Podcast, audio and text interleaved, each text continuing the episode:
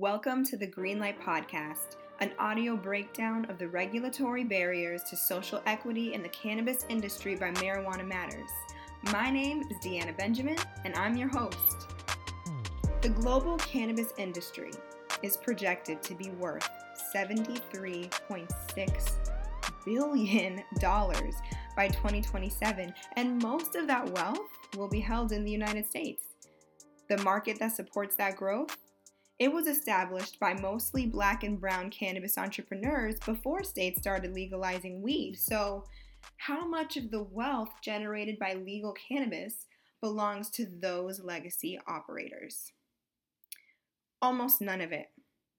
A disproportionate number of white owned corporations have industry ownership. Meanwhile, black people remain 3.6 times as likely to be arrested for pot possession than white people, even though both groups use cannabis at almost the same rate. Because of regulations excluding people with cannabis related convictions from entering the legal industry, the very people who pioneered the cannabis space, mostly black and brown people, are unable to benefit from that work now that marijuana is legal. In fact, far too many of them are sitting in prison for the same nonviolent cannabis business that has made multi state operators like Curaleaf and Canopy Growth worth billions of dollars today. Disproportionate cannabis convictions aren't the only thing standing in between black entrepreneurs and the economic opportunities created by legal cannabis.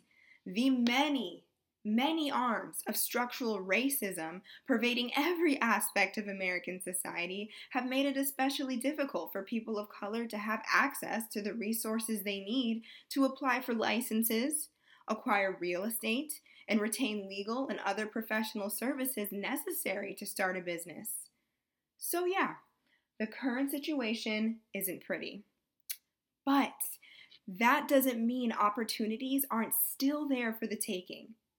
People of color in this country, we're used to being told no. We're also used to disrupting that trend. Entrepreneurs of color across the nation are diving into the cannabis industry in spite of the regulatory and social hurdles.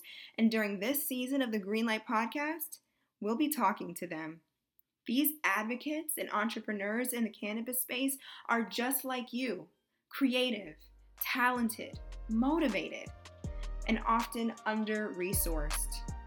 Whether you want to start a cannabis business, advocate for social equity in the cannabis industry, or hopefully both, their experiences and perspectives will leave you inspired, empowered, and ready to make your next move. Check back here the fourth Friday of every month for new episodes. Talk soon.